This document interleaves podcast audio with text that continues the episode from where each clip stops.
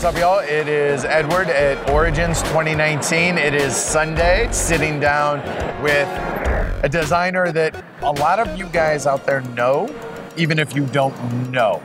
You know his dad's name a lot more so than his, but we're hoping to change that. So I'm sitting down with Matt Eklund. So, Matt, thanks for taking the time today. I appreciate it. And we're here to talk PAX Transhumanity.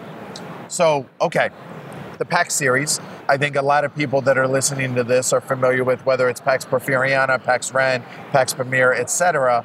But this is this is your game in this. So tell folks about PAX Transhumanity. So PAX Transhumanity is a game in the, in the PAX line. I wasn't involved in some of the previous PAX uh, PAX designs. I designed PAX Porfiriana. I was a very much a backseat designer on PAX Renaissance, uh, but um, I was not uh, terribly involved in Pax Pamir, which by itself has gone on to uh, great and amazing things. so, uh, but PAX Transhumanity is uh, intended to be the next, the next in the line. Uh, PAX games traditionally take place in a very um, uh, specific historical time and place. Right. Uh, this game uh, expands the particular time and place to be the entire planet and uh, uh, space and the particular time being somewhere in the future 50 years or so 30 okay. to 50 near years future right yes. yeah okay uh, it's a game about near future technology development. The the main word we use to describe it is non-dystopian. So it is uh, novel. It, first off, because uh, everything's always dystopian in the future. Like everything's so bleak. Yes, uh, there's lots of games about zombies and nuclear war and apocalypses and all these things, but believe it or not, there is a chance that humanity will survive the next 50 years. Right. Like, uh, different people can argue about what those odds are. I would consider myself to be an optimist in, I, in that regard. Uh, I, I, would argue that uh, humanity's better off now than it was 10 years before, and 10 years before that, no matter what, uh, uh, uh what you may see on the news or things like that. I think by objective uh, gauges, uh, we live longer, we do more impressive things, and and and uh, humanity is more impressive now than it was 10 years ago. And I think that'll carry on into the future. And assuming uh, that things don't go horribly wrong, and that I am and I'm wildly off base, we will continue to innovate and invent and uh, uh build new neat discoveries that will change uh, change the way people live and interact with each other. Uh, that's primarily what the game's about. You, uh, as players, are going to be uh, individual financial investors, and part of the game is going to be managing your financial circumstances. Now, uh, the different PAX games uh, all have different financial systems that are sort of specifically designed to focus on their uh, particular time period. So, PAX Porfiriana, which is a game that involves um, uh, really foreign intervention into Mexico and uh, exploitation of, of, Mexico. You can build these vast fortunes, or you're, or it can be deep in debt, or things like that, and you're tracking individual uh, dollars in that game. In PAX uh, Pamir, uh, it's a closed money system. Um, once again, that's Cole Wehrle's game, but uh, it's a closed money system to represent that the this was relatively clo- a closed market circumstance, and the money goes in and the money comes out, and that money goes into someone's pocket who may stab you in the back the very next turn. Um, Sounds about right. In PAX Renaissance, the money was all directly placed into uh, the different markets, and you had to build sort of trade routes to collect and harvest that money.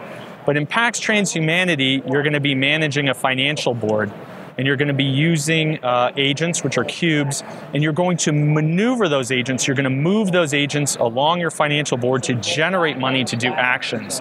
So while the game is about being a business person, the game is about using money to accomplish tasks, it is not a game about amassing some giant fortune uh, um, or counting up your dollars at the end of the game to see who wins. It's a game about trying to uh, make sure that your company stays in as good enough a financial circumstance to get the job done, to, to uh, innovate new ideas, commercialize those ideas, get them out into the world, and solve human problems. Novel idea. Like, seriously, there, there's a lot of positivity that I actually feel in this game, even though obviously we're all capitalists and we're all trying to stay healthy from a business standpoint but it's also for the betterment of mankind in general. Yes. So to win the game, you score points by solving humanitarian problems. You score points by removing barriers that are uh, interfering with business and starting new businesses, especially businesses that might be in uh, new spheres. There's four spheres in the game.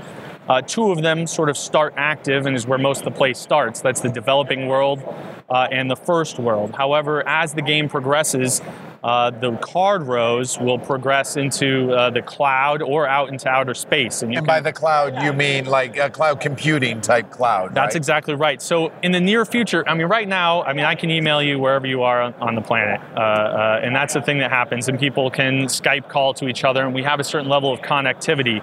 However, that's going to dramatically increase over the next 30 years. Uh, you know, right now, I'm sitting at a table with you here in Columbus, Ohio, and we're having this interview because I'm sitting at a table here with you in Columbus, Ohio. Uh, 30 years from now, that may not be a thing. I mean, we, we, we may literally be interacting in a very similar way where we are sitting at a table. It's just the table is a bunch of uh, uh, zeros and ones in some uh, holographic computer bank somewhere, um, and uh, we would be having a very similar interaction.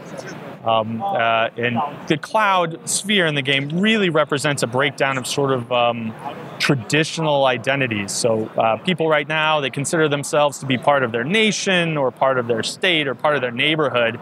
It's things that are associated with their geographical location. Uh, uh this game predicts, or certainly predicts that, that it's definitely possible that that's going to break down and that more business will be done not face-to-face transactions but online directly with individuals as though they were face-to-face transactions that's exciting. And then there's actual space stuff. Yes. Well there is very look i started this game uh, designing this game maybe three years ago and i feel like every single week some card that's in the game suddenly you know that i thought was going to be 30 years from now is suddenly right around the corner.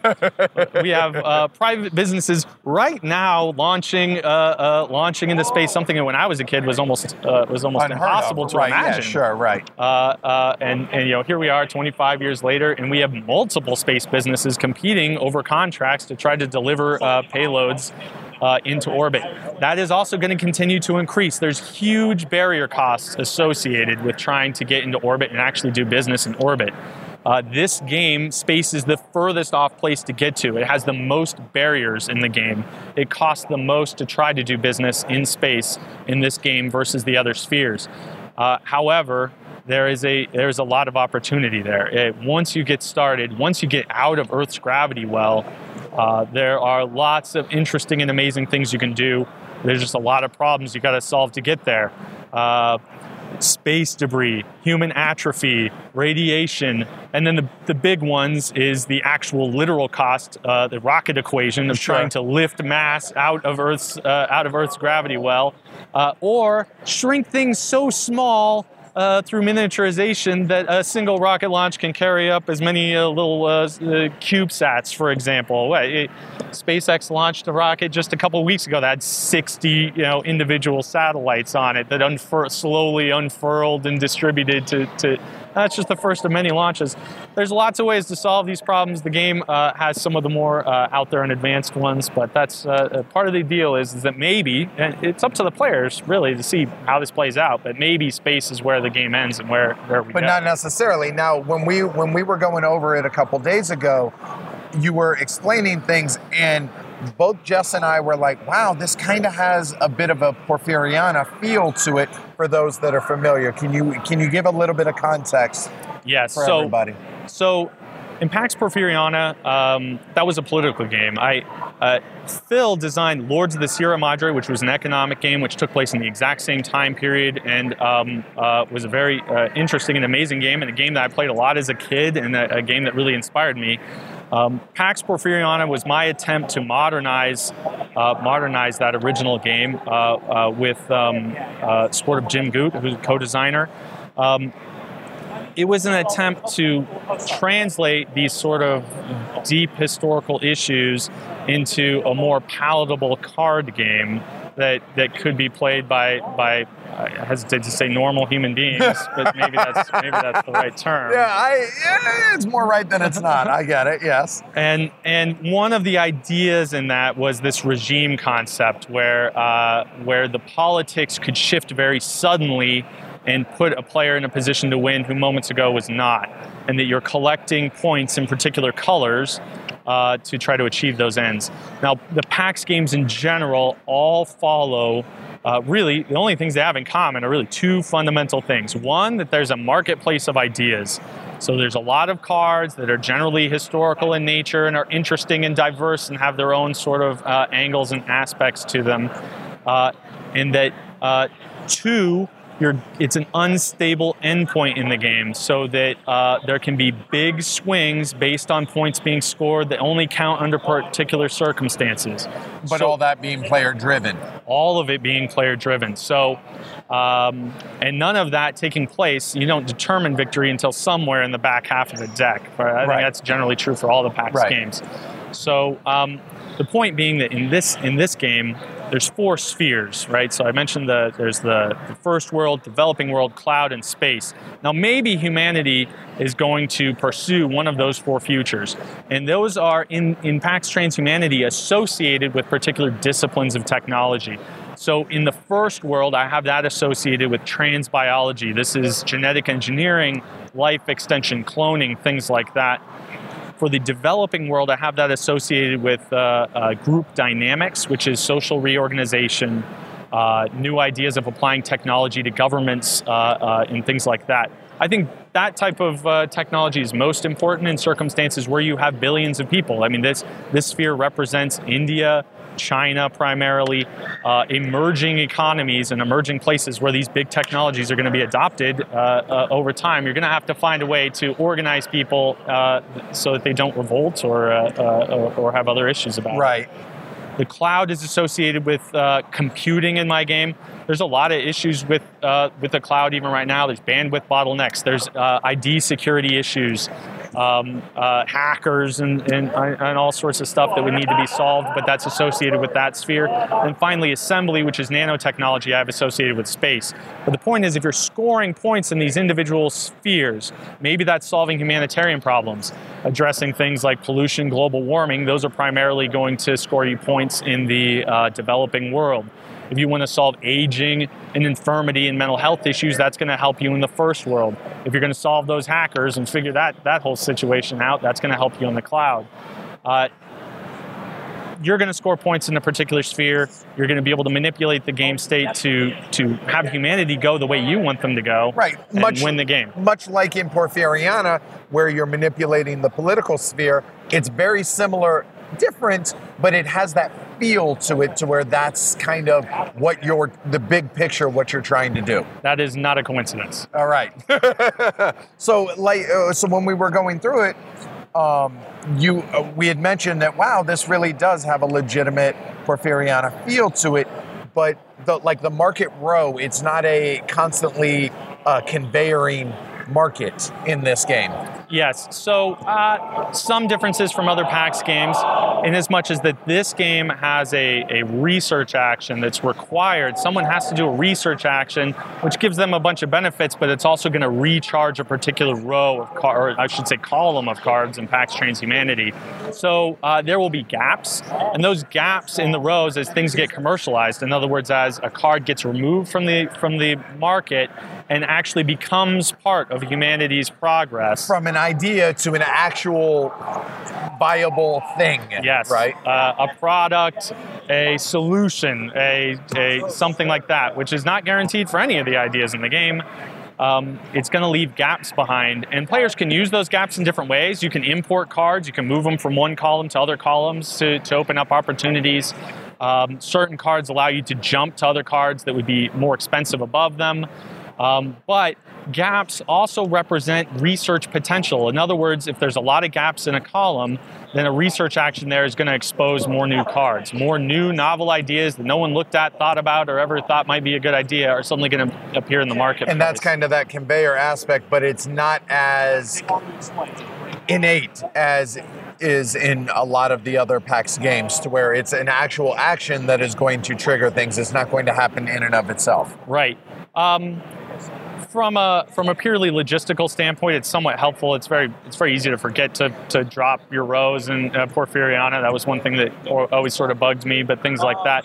But I, I've actively tried to remove some of the overhead in the game. So keeping track of a whole bunch of individual chits is no longer necessary. Money is simply the movement of uh, movement of blocks. There's no change. You don't get any change in this game, uh, uh, and things like that. Um, we, we've we've taken steps to try to clean up some of the other aspects of the pre of Porfiriana to make space for the new ideas in transhumanity. And this includes the idea of tableaus. So Pax Porfiriana is a straight, I mean, is a straight tableau builder. Right. You buy a card from the market, you play it in your tableau, you do some crazy stuff, and you see if you can try to win. Uh, transhumanity, you do not have player tra- tableaus in a traditional sense. You do have space for a single card and what we call your think tank in the game, but that's really your secret laboratories where you, have commandeered some particular idea and only and only you can use it. Um, but other than that, your tableau is going to be the cards that you've syndicated. In other words, that you've made small investments in in the marketplace. And just because you make a small investment in a card in the marketplace does not mean that other players cannot do the same. And so there may be circumstances where a powerful ability comes out into the market and someone goes and syndicates it, and then someone else, after paying a penalty, can go syndicate it themselves. And then those two players will both have the benefit of that particular card. Now, uh, that sort of represents a competitive advantage, so an early adopter of that particular technology, but it's not going to be a permanent game state. That card is eventually going to either fall out and become basic research or patents or something, or it's going to be commercialized and given to the whole world, and now the whole world has this particular novel idea, and so it's no longer a competitive advantage, and the ability is no longer in the game. Um, so uh, that's those are some of the ways that we've tried to um, take some of the imposing overhead out of Porfiriana to make space for some of the new ideas in transhumanity. And I want to be clear to people this is not Pax Porfiriana 2.0. This is very much its own animal. It looks nothing like it, and the mechanisms in the game are completely new and unique. It just had some aspects of it that felt familiar, but it very much is its own animal. Uh, I I honestly think that the PAX games have done an excellent job of maintaining their own identity across these things. When, when we originally considered try, eh, having a, even a second PAX game after, after Porfiriana's uh, uh, somewhat unexpected success, um, uh, we thought, well, hey, we'll use the exact same market, we'll use the exact same money system, we'll use the exact same income cube system, we'll use the exact same all these other things. Um, that didn't work. It works for Porfiriana, for Porfiriana. It doesn't work for uh, Pamir. It doesn't work for Renaissance. It doesn't work for these other games. Right. We had to abandon. We had to abandon all that stuff to be able to preserve the the historical aspects that we wanted to focus on for those particular games. Cole did a brilliant job in Pax Pamir of doing that. Phil did a brilliant job in that in uh, Pax Renaissance. Um, uh, and I hope to match those, uh, those those successes with Transhumanity. Well, I will say this: that even though we haven't had a chance to play it, we saw it a couple of days ago, and then Cole did play it uh, that evening and had some very, very, very uh, uh, gracious things to say about it. He's excited about it. Said he really enjoyed it, which that's high praise. I mean, obviously you and Cole are friends. Again, we are as well. Um, but there, there's plenty of room in this series for different ideas, and you guys have gone in completely different directions with your games, even though they're both within the same series. Yeah, I would. I can't speak for Cole, but I, I, would. I would generally agree with that statement. I'll mention regarding this whole cloud thing. Uh, this convention is the first time I've met Cole face to face to face. As I mentioned, I, I haven't left Tucson. You know, I I, I uh, corresponded with him during the development of Pax Pamir, which I was not directly in, in, involved in, right. in any meaningful way, but. Um, but I certainly monitored uh, Pax Pamir's uh, progress, and we play tested some of the some of the early uh, uh, states of that game. Um, and uh, I've always admired and uh, uh, been. I think I wrote an article in Board Game Geek saying that Pax Pamir was the savior of Pax Renaissance, which was really a competing design at the time, but had almost fallen apart completely before Cole solved the uh, the board state issue of having units not be associated directly with cards.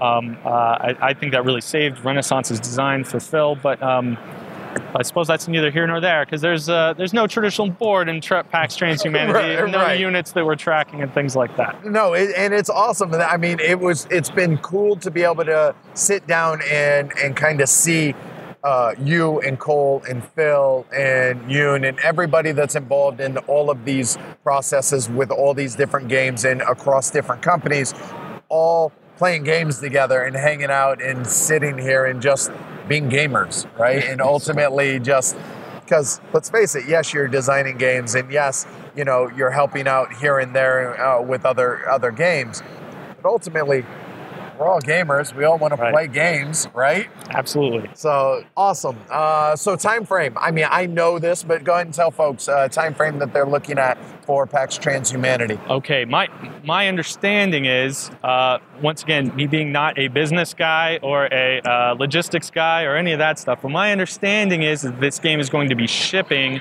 late August or early September, but certainly would be uh, available uh, by the time of Essen in October. Yep. Um, Kickstarter's already completed.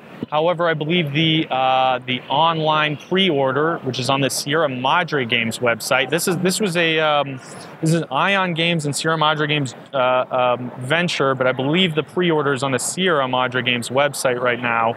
Uh, is still open for till June fifteenth or something like All that. right. So you got you have a about a well a couple of days. Yeah, I don't- Or I don't or hopefully by the time this comes out, you may have a day or today. so if this sounds interesting, check it out. And we're going to be doing a live stream, uh, PAX Transhumanity, ahead of the release. So you're talking somewhere around August September timeframe, around when it gets releases released ahead of Essen, so that for all anybody that picks up their copy at Essen, the teach and playthrough will already be out there on the uh, in the ether on YouTube and such. Excellent. So awesome. Um, hopefully, you and I get a chance to sit down and have a long form interview to be able to talk background and how you got into designing and and everything that goes into it. And so I would like to be able to do that. And if we can make that happen, that'd be great. Sure, I'd love I'd love to do that. All right. Well, I appreciate you taking the time, Matt. And uh, yeah, enjoy the rest of uh, Origins, man. Awesome. Thanks, Ed. All right. Thank you.